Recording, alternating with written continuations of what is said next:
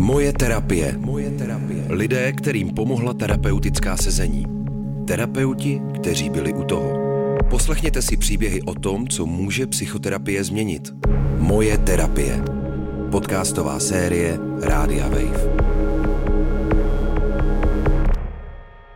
Co se může člověk díky terapii naučit a co může terapie v životě dokonce zasuplovat? O tom jste mohli poslouchat v další epizodě podcastu Moje terapie, ve které vypráví Jirka a jeho terapeutka Adéla. Jádrem tohohle příběhu jsou ale vztahy a to taky ten mezi nimi dvěma. Já už tady teď Adélu vítám v našem studiu. Dobrý den, ahoj Adélo. Ahoj Táňo. Adélo, jak pro tebe a Jirku zafungovalo to, že jste se toho podcastu zúčastnili? Eh, dá se nějak zhrnout, proč jste do toho šli a myslíš si, že ta možnost si takhle některé věci zrekapitulovat na mikrofon, že byla nějak přínosná? Tak já nemůžu mluvit za Jirku, budu mluvit za sebe. Tu možnost vlastně zapojit se do podcastu jsem mu nabídla, protože jsem měla pocit, že v tu chvíli je to nějak jako potřeba, nebo je, je vlastně je fajn eh, se zastavit a po těch letech se třeba ohlídnout za těma věcma, které byly, za tématama, který řešil a zároveň mi přišlo smysluplný prostě, aby, aby mu někdo zase chvíli věnoval trochu pozornosti. Jo, to byl taky jeden, jeden z těch mých motivů. A myslím si, že to uh, bylo moc fajn, zastavení se a takhle po těch letech vlastně mít možnost si uh, vzpomenout, co bylo, mluvit třeba otevřeně o těch věcech, o tom terapeutickém vztahu, zase se k němu třeba vrátit. A myslím si, že se to tak jako hezky jako pročistilo, že, že já se, že nějak jsme se najednou jako líp slyšeli, nějak se mi najednou líp podařilo jako, jako říct, jako, proč já vlastně potřebuju tam mít pořád tu hranici, protože ten terapeutický vztah prostě nekončí, ten vždycky bude nějakým způsobem terapeutický.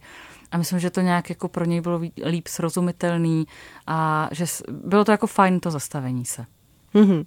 V čem si myslíš, že ten Jirkův příběh může mít hodnotu pro veřejnost? Máš pocit, že z nějakého úhlu pohledu vypovídá nějak i třeba o dnešku nebo má nějakým způsobem eh, společenský přesah? Já ten eh, přesah v Jirkově příběhu vidím jednoznačně v tom, že eh, doufám, pro mě to tak určitě bylo a doufám, že třeba pro některý posluchače taky, že eh, si třeba někdo může uvědomit, že takový ty uvozovkách ty feťáci, že to není jenom o tom, že to jsou lidi bez vůle, který prostě se v něčem jako motají, ale že prostě na začátku toho jejich příběhu drogového bývá dost často ten velmi smutný rodinný příběh. Jo, samozřejmě můžou tam být i jiný traumata, jiný události, ale velmi často to s tou rodinou nějakým způsobem souvisí a že eh, na tom Jirkově příběhu to je vlastně velmi dobře vidět. Takže doufám, že třeba přinese někomu, někomu to, to nechci říkat prozření, to, to zní jako divně, ale to, že vlastně za těmi příběhy, za, za, za tím špinavým člověkem na ulici, o kterým si můžu myslet, že je to prostě v úvozovkách špinavý feťák, tak zatím může být jako vlastně velmi smutný příběh. Mohli bychom uh, zhrnout taky to, jaký druh terapeuta ty jsi, jakou praxi máš zhruba za sebou a jakou terapii poskytuješ teď? Tak eh, já jsem eh, terapeut vzdělaný v psychodynamické psychoterapii. Mám sebe zkušenostní výcvik, eh, který je právě tímhle tím směrem orientován. A zároveň jsem adiktolog, takže pro mě je to práce výhradně nebo většinou prostě se lidmi, kteří mají nějaký problém se závislostí. A jakou terapii dělám? Já pracuji v terapeutické komunitě pořád, i když teď spíš externě ale je to, je to, je to hodně jako hledání v tom příběhu. Já, já si nejsem úplně jako vyhraněn, jako člověk, který dělá kognitivně behaviorální, říká, jo, já dělám KBT, a, ale zároveň já si nemyslím úplně, že je nutný se držet vždycky nutně toho, toho stylu, že prostě musíš reagovat na ten příběh, musíš reagovat na to, co ten člověk potřebuje, na to, že když prostě je tam klient, který potřebuje nějak jako doprovázet v těch, v těch praktických krocích, jak, jak rozpoznat svoje chutě, jak se s nima naučit pracovat, tak samozřejmě nějaký prvky toho KBT tréninku tam třeba jako budou a zároveň, když je tam někdo, kdo potřebuje se nějak jako smířit s nějakým jako traumatem, no zžít s nějakým životním traumatem, tak zase jako budeš používat něco malinko jiného. Takže je potřeba prostě reagovat v tom příběhu, ale, ale tu primární orientaci mám psychodynamickou. Mm-hmm. Takže se dá říct, že uh, takovým laickým slovem, že ta terapie u tebe je ta povídací? Jo, já si myslím, že terapie standardně je teda povídací záležitost. Zároveň uh, myslím si, že uh, je to taky terapie vztahová, že, ten, že v každém případě v té terapii ten vztah je důležitý, ale to si myslím, že mají jako vlastně všichni terapeuti, že to není nějaká jako výjimka, že to je prostě jenom, jenom jde o to, jak člověk k tomu terapeutickému vztahu vlastně přistupuje jak, mhm. jak ho vnímá, jak, jak o něm mluví s tím klientem, jak, jak vlastně se to stává jedním z možných nástrojů, který používáme. My se k tomu ještě později dostaneme. Já jsem se ještě v téhle chvíli chtěla zeptat na tu komunitu, protože část Jirkova příběhu, které se ten podcast týká, je převážně o tom období, kdy byl v terapeutické komunitě, kde vy dva jste se seznámili. Jak vlastně taková komunita funguje? Tak eh, terapeutická komunita je eh, léčebné zařízení pro lidi, kteří mají eh, aspoň ta naše teda problémy se závislostí, jinak je to samozřejmě léčebný model, který lze aplikovat třeba i, i pro lidi s duševním onemocněním. A je to dlouhodobá pobytová léčba, to znamená, že ten klient k nám přijede po nějakých jako přijímacích procedurách a po detoxu, aby už byl jako aspoň, aspoň čistý a bydlí tam vlastně v té komunitě třeba 8 až 15 měsíců Během té doby tou léčbou postupuje, nastupuje tam v takzvané nulté fázi, která je od toho, aby se trochu zorientoval, co se děje, co se po něm chce. Pak vstupuje do, do té komunity jako oficiálně do té první fáze, kdyby si měl uvědomit, jako jak ta komunita funguje, kdyby se měl naučit eh, respektovat ty pravidla, které tam jsou nastavený, protože jsou potřebný, protože pravidla dávají bezpečí. A bez bezpečí se prostě ne, ne, nedá prostě jít k těm těžkým tématům. V druhé fázi potom by se měl víc zaměřovat právě už na vlastně ty svoje problémy, nějak jako pracovat s nima, otevírat těžký témata. Ve třetí fázi uh, už uh, by teoreticky měl mít jako uh, část těch věcí alespoň nahlídnutých, když ne vyřešených a měl by se zase orientovat potom spíš na ten život venku, aby to prostě nebylo o tom, že skončí léčba, on vyjde ven a najednou vlastně bude nepřipravený na to, co bude venku. Takže je to takový jako uh, průběžný proces, který trvá, říkám, 8 až 15 měsíců ale zároveň eh, není, myslím, že ambicí žádného terapeuta v terapeutické komunitě, že by ten člověk vycházel z té léčby jako hotovej. Jo. Eh, mojí osobní ambicí je, aby ten člověk jako tušil, co jsou jeho témata a tušil, jak s nimi asi tak jako pracovat, aby měl nějakou představu o tom, kdo je, a, a no, jakým směrem jako směřuje. A ten třetí úkol, eh, který bych si přála, aby ty klienti splnili, aby věděli, co jim dělá radost. Mm-hmm. Protože to jsou věci, které si myslím, že jim jako, že, že budou nutně potřebovat v tom životě venku a i tam venku prostě budou potřebovat na těch tématech pracovat, protože prostě myslím si, že i, i, i ty, i já, i lidi, kteří nás teď poslouchají, vědí, že řada těch jako věcí, jako naše vztahy a, a vztah k sobě a vztah prostě jako k dalším věcem, tak to jsou věci, které řešíme celý život a vždycky budeme. Dalo by se vlastně to zhrnout tak, že je to taková příprava na návrat zpátky do života. To, to rozhodně. A zároveň je to nějaký jako bezpečný prostředí, kde je možný si třeba odřít nějaké věci, které doteď nebylo možné otevřít. Eh, je možný eh, je tam něco je, lze tam zažít něco, čemu se říká korektivní emotivní eh, zkušenost nebo korekční emotivní zkušenost, že ten člověk prostě v životě nějak na něco jako reagoval, dostával nějaký zpětný vazby, prostě třeba v Jirkově příběhu to bylo, že když udělal sebe menší chybu, tak dostal vlastně hrozně jako hro, hrozně, hrozný nářez doma a když udělal chybu u nás, tak vlastně jsme řekli, ne, my tě jako nechcem trestat, my víme, že jsi udělal všechno, co bylo v tvých celách a jsme tady a máme tě rádi. A najednou ten člověk prostě zažívá, že vlastně ty věci můžou být jinak. A zároveň taky tam jsou terapeuti, je tam skupina, učí se žít v těch vztazích, učí se žít v těch, v těch terapeutických vztazích, může si tam promítat prostě eh, vztahy k rodičům a, a, a k nějakým jiným důležitým lidem a to všechno je prostě součást, legitimní součást toho procesu. Mm-hmm. Jaké to je být eh, komunitní terapeut? Jak člověk vlastně funguje v rámci té skupinky ve vztazích s těmi ostatními odborníky? Eh, náš ředitel David Adameček na, jedno, na jedné výroční komunitě říkal, že eh, práce terapeuta v terapeutické komunitě je nejlepší práce na světě. A já mám hroznou radost, že to můžu jako říct i, i tady, protože si to fakt myslím. Je to, je to krásná práce a zároveň je těžká v tom, že vzhledem k tomu, že pracujeme v těch vztazích a, a chceme po klientech, aby se otvírali a aby prostě byli poctiví sami k sobě a k té skupině, tak ale ten tým vlastně musí fungovat úplně stejně. Jo, že ve chvíli, kdy prostě v tom týmu něco nefunguje, tak velmi záhy je vidět úplně to stejný v té skupině těch klientů. Že ty témata se tam nějak jako prolínají. Ve chvíli, kdy prostě tým není schopný otevřeně o ničem mluvit, tak v té skupině klientů se to ukáže taky. Jo, a, a vzájemně na sebe tyhle ty dvě skupiny působí a je, je to prostě, je, je to neuvěřitelně zajímavý jako zařízení, zajímavý léčebný model, že já jsem Jen takový jako příklad, že já jsem odešla na mateřskou a vrátila jsem se asi po roce a čtvrt, já, jakože tam pak jako budu jezdit externě. A v tu chvíli, když jsem tam přijela nějak, na nějakou edukační aktivitu, já tam vlastně doteď jezdím dělat prevence relapsu, tak eh, v rámci té skupiny se tam otevřelo nějaký jako téma, který bylo těžký a i když jsem tam polovinu těch klientů třeba vůbec neznala, tak tomu klientovi to vlastně ale vůbec nevadilo, že přijel někdo úplně cizí, protože ten, ta skupina a ten, ten léčebný model prostě funguje a neměl problém se vlastně v tu chvíli před úplně cizím člověkem otevřít a prožívat ten, ten těžký příběh, který se mu zrovna jako děl. Takže já jsem po roce a čtvrt byla na skupině, byla jsem vlastně sama jako terapeut a ten klient to stejně potřeboval potřeboval otevřít a nebál se toho a brečel vlastně před cizím člověkem. Mm-hmm.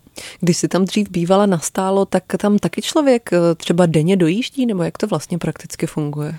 Je to nepřetržitý provoz, to znamená, že se bavíme o 12-hodinových službách. Eh, ty terapeuti jsou vlastně 12 hodin, jako přes den 12 hodin přes noc. Je tam neustálá terapeutická péče, protože klient, kterému se něco jako děje, tak, tak se prostě může stát, že, že, že si ve tři ráno bouchne mimořádnou skupinu, potřebuje svolat celý dům a, a nějak to jako řešit. Nestává se to samozřejmě jako pravidelně, ale je potřeba, aby tam, tam ten terapeut jako byl. Eh, když pominu mimořádné situace, tak i z toho důvodu, že vlastně ten program začíná ráno rozcvičkou, pak nějaká snídaně, je tam komunitní setkání všech, pak je pracovní blok, v oběd, pak je skupina, případně nějaký jako další odpolední terapeutický program, pak je večeře, po večeři je nějaká jako pauza a ještě i v 8 večer je další terapeutický program, na, na kterým se dál pracuje. V 9 večer je rozloučení, což je zastavení se, ohlídnutí se za tím dnem. Takže oni opravdu prostě jako celý den makají. Když říkám, že je oběd, tak to není o tom, že tam je kuchař, který vaří, ale je to jeden z těch klientů, který se prostě učí vařit a obstarat 17 lidí a, a pak je tam někdo, kdo je tam jako pán domu, to je taky z řad klientů z těch vyšších fází, který vlastně má na starosti rozdělování práce v pracovní terapii, takovým prostředníkem mezi klientem a týmem.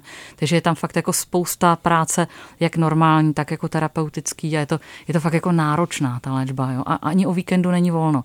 V sobotu prostě je výlet, který na jednu stranu může vypadat, jo, oni se jdou projít, ale ten klient se prostě musí, jednou za čas to vyjde na něj, On se prostě musí naučit naplánovat si ten výlet, promyslet, jaký tam budou aktivity, co teda bude dělat, eh, obstát před těma ostatníma klientama a, a uhájit si ten svůj plán. Prostě takovýhle prostě jednoduchý, drobný kroky, který oni jako trénují, aby jim to potom venku jako fungovalo.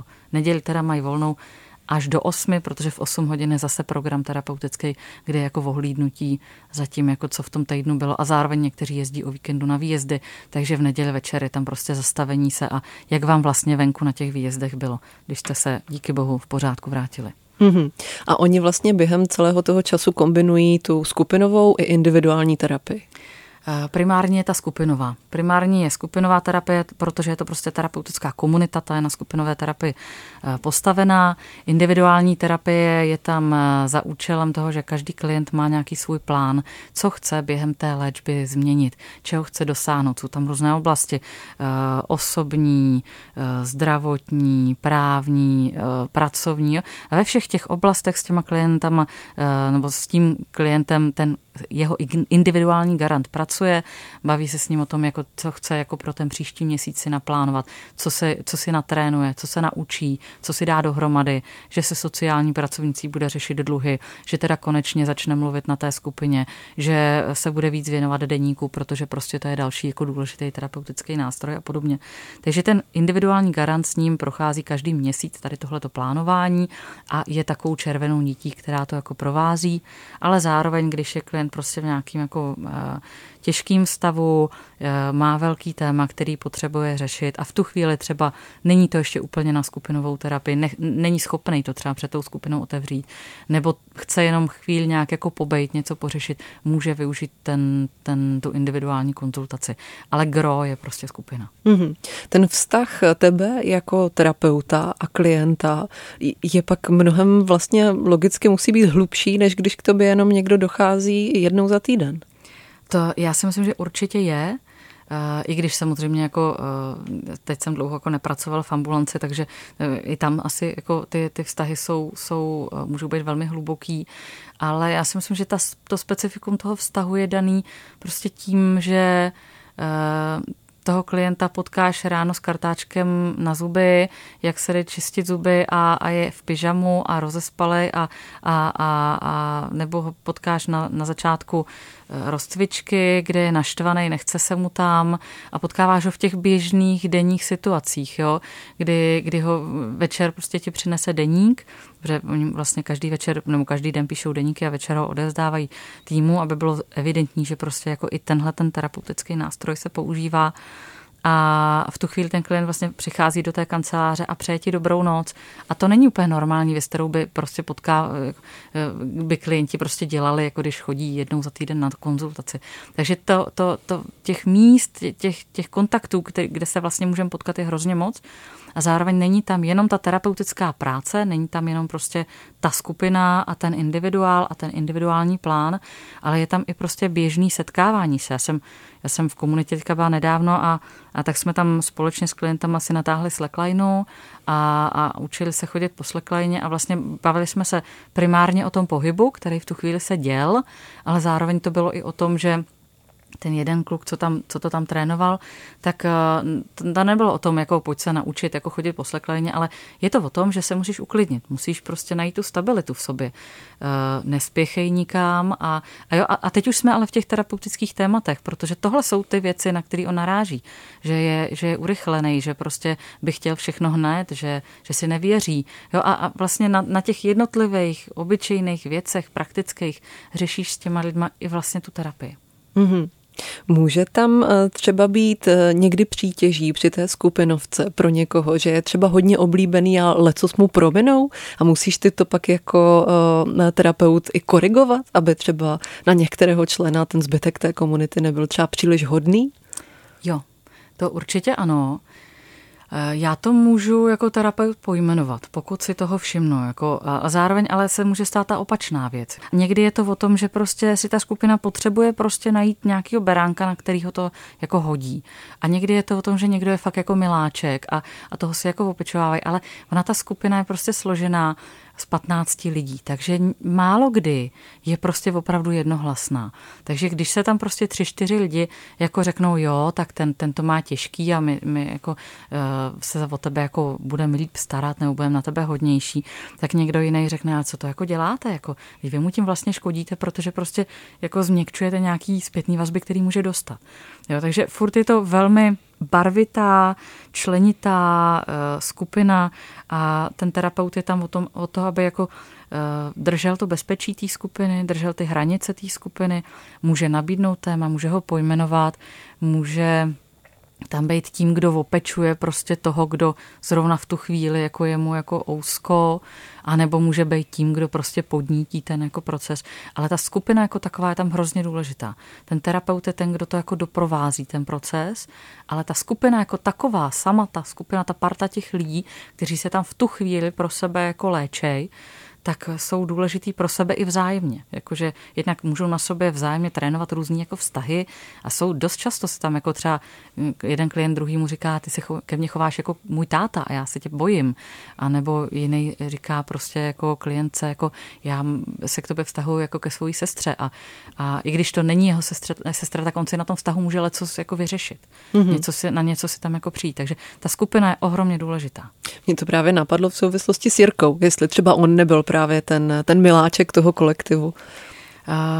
Já si myslím, že byl oblíbený a, a že to bylo i taky jednak o tom, že on je prostě fajn, ale zároveň, uh, když tam přijde klient nebo klientka, kteří opravdu do toho jdou jako srdcem, jo? že jako opravdu to tam jako nešolíchají tak jako jenom jako po té vodě, tak je to hrozně znát a ty lidi to jako ocení. Takže jako ve chvíli, kdy tam přijdeš a, a dáš kus sebe, tak je to poznat.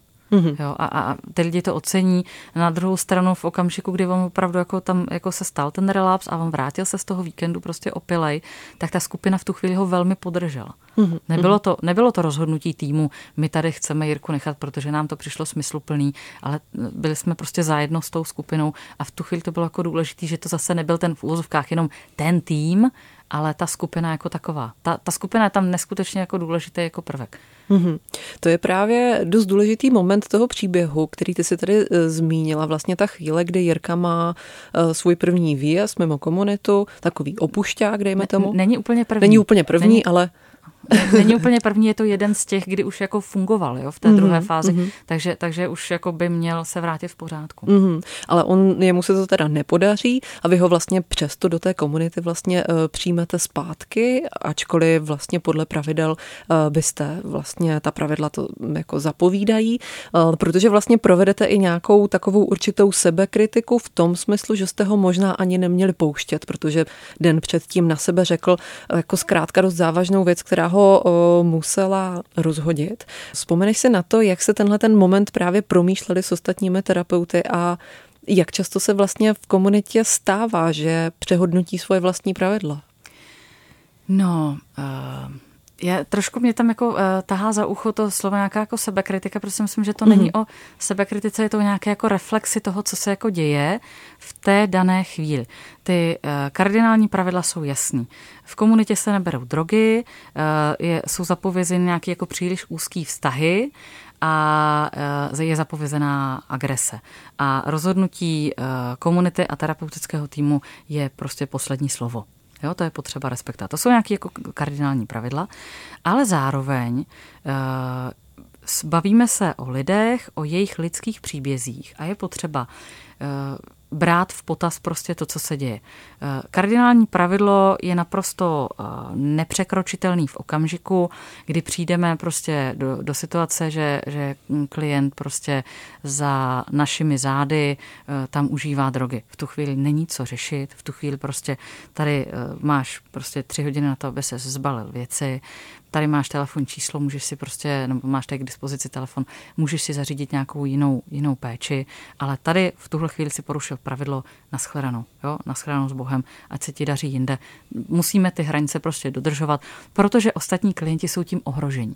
Jo, není to jenom prostě náš nějaký jako alibismus, že tam nechceme prostě drogy. Je to o tom, že v okamžiku, kdy se tam ty drogy dostanou, tak to rozhodí celou tu komunitu hmm. a může to ohrozit ty ostatní klienty. A to, to, já mám pocit, že to hledisko toho ohrožení je tam dost jako podstatný.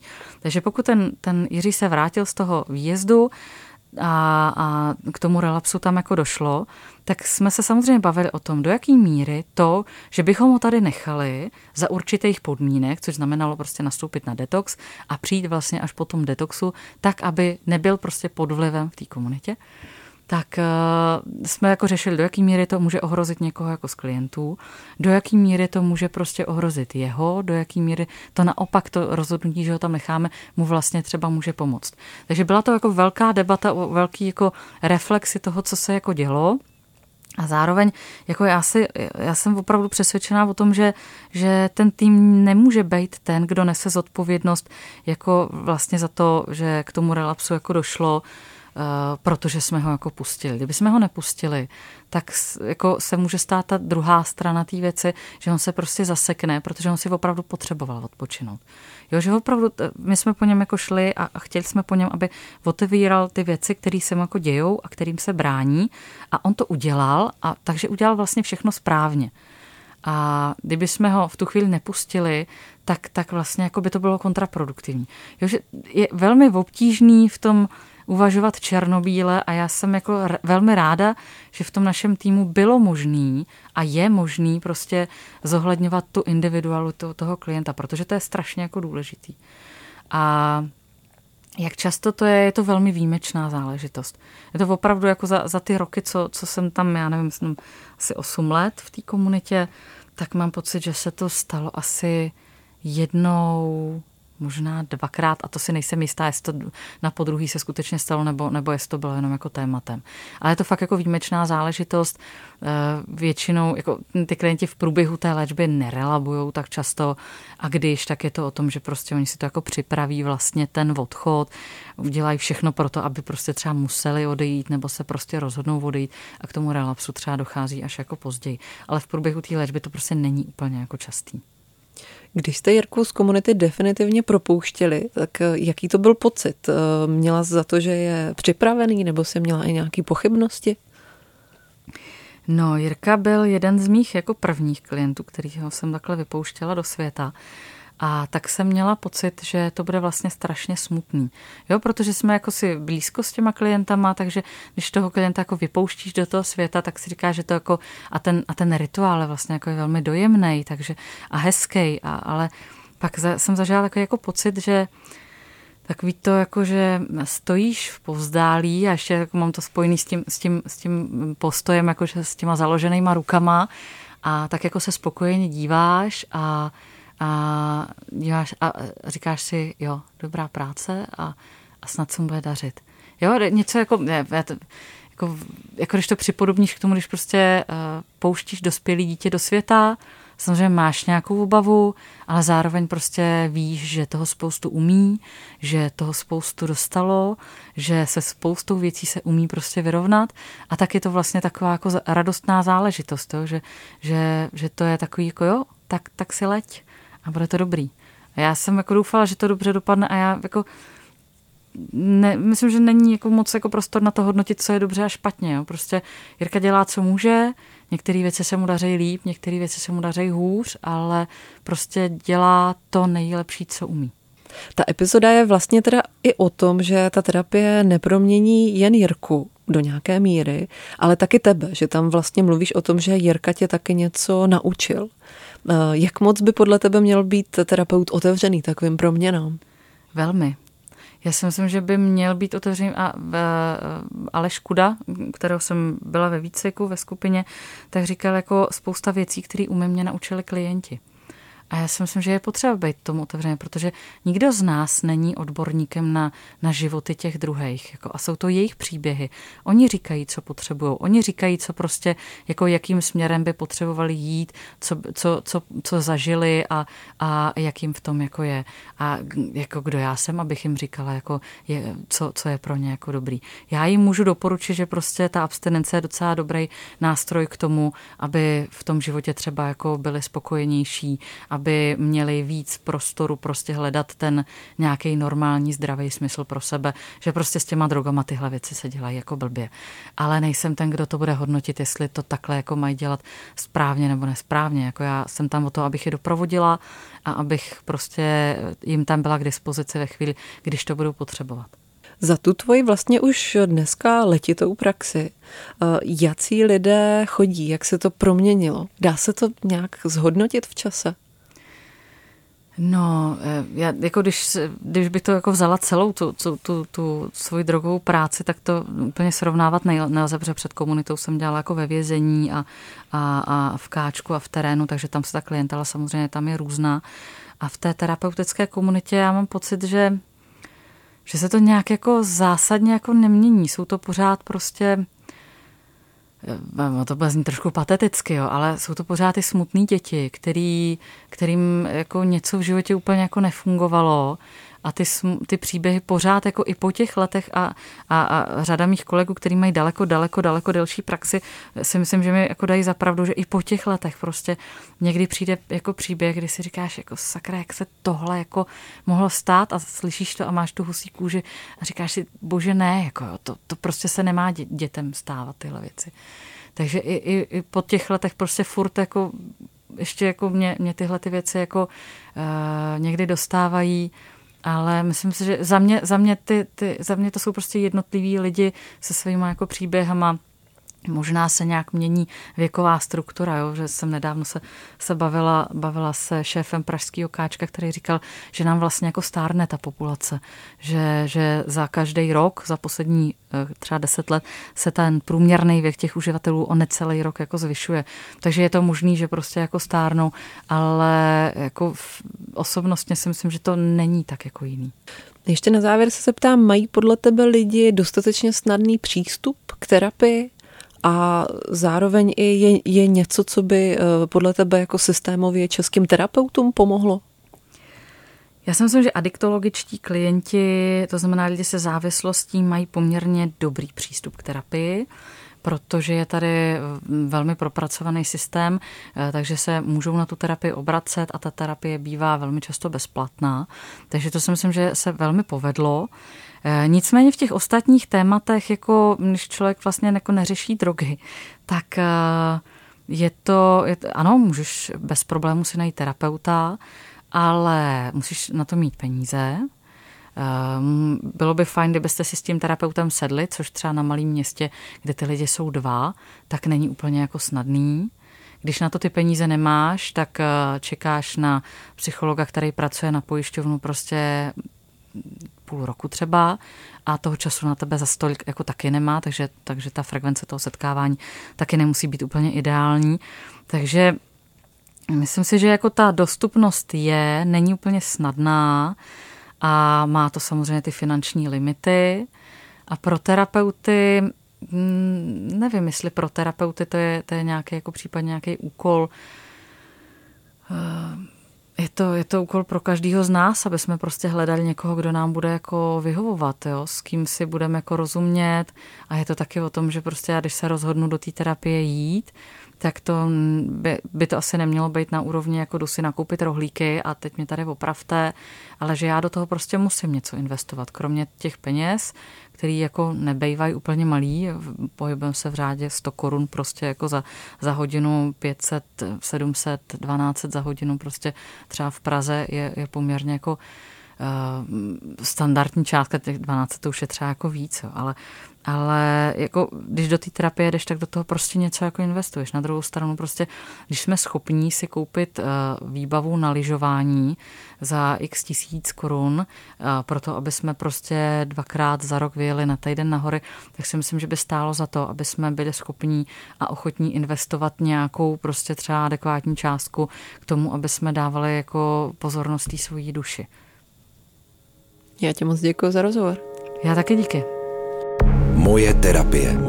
Podcastová série Rádia Wave. Poslouchejte na webu wave.cz lomeno moje terapie nebo odebírejte jako podcast.